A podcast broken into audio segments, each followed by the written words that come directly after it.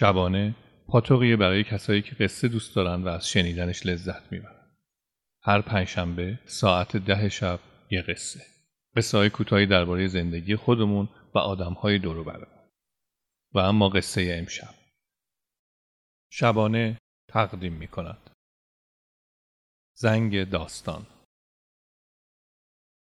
آلن نسبت به معلم ترم دوممون یه ایرانی جوان موفرفری سر و زبوندار پرجنب و جوش و عاشق زبان انگلیسی که خیلی هم در این مورد کار و تحقیق کرده بود و در مقایسه با تاکاشی ژاپنی که خیلی مرتب و منظم بود و مثل یک ساعت همه کارهاش رو دقیق انجام می‌داد این آمریکایی گنده و کمی چاق معلم کاملا متفاوتی بود. خیلی سواد آکادمیک نداشت خوشبر و رو هم نبود ولی جهان دیده بود و خیلی چیزا رو می‌دونست.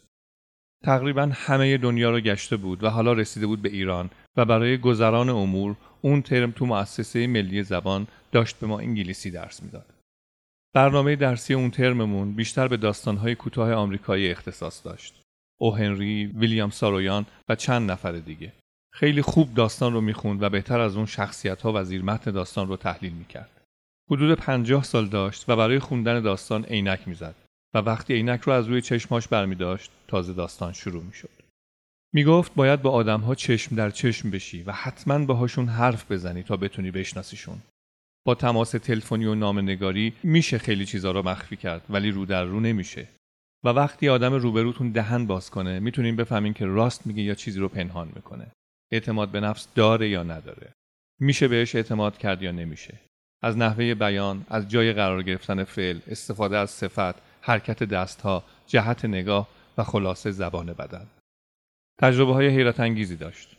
مجرد بود و به خاطر نوع زندگیش ترجیح داده بود مجرد بمونه تا بتونه همه جاهایی رو که دوست داشت ببینه. بعد از ایران می‌خواست بره هند و بعد هم اگه بشه چین و بعد تمام. برگرده سر زندگیش. دموکرات بود و در یکی از ایالتهای شمالی آمریکا یه خونه داشت. یه روز وقتی که عینکش رو برداشت کمی سکوت کرد با نوک انگشتاش سرش رو خاروند و در حالی که چشم چپش رو بسته بود و چشم راستش نیمه باز بود گفت من بهتون گفتم که مجردم ولی یه خانومی تو اتریش هست که خیلی برام محترمه. مکس کرد و با لبخند نگاهی به ما کرد. گفتیم خب. قهقهه ای زد و گفت اگه خواستم روزی ازدواج کنم میرم اتریش و اگه اون خانم ازدواج نکرده بود ازش خواستگاری می‌کنم. نمی‌دونم چرا یهو الان یادش افتادم. دست کرد تو جیب بغلش و یه کیسه کوچولو رو در آورد که توش یه حلقه خیلی ساده بود. گفت این حلقه هم تو بازار تاقی براش خریدم. یه کمی دیگه مکس کرد و گفت ایران جای عجیبیه. خیلی دوست داشتنیه. از نظر من عشق تو این سرزمین متولد شده. اینو مطمئنم. بعد هم عینکش رو زد و داستان رو ادامه داد.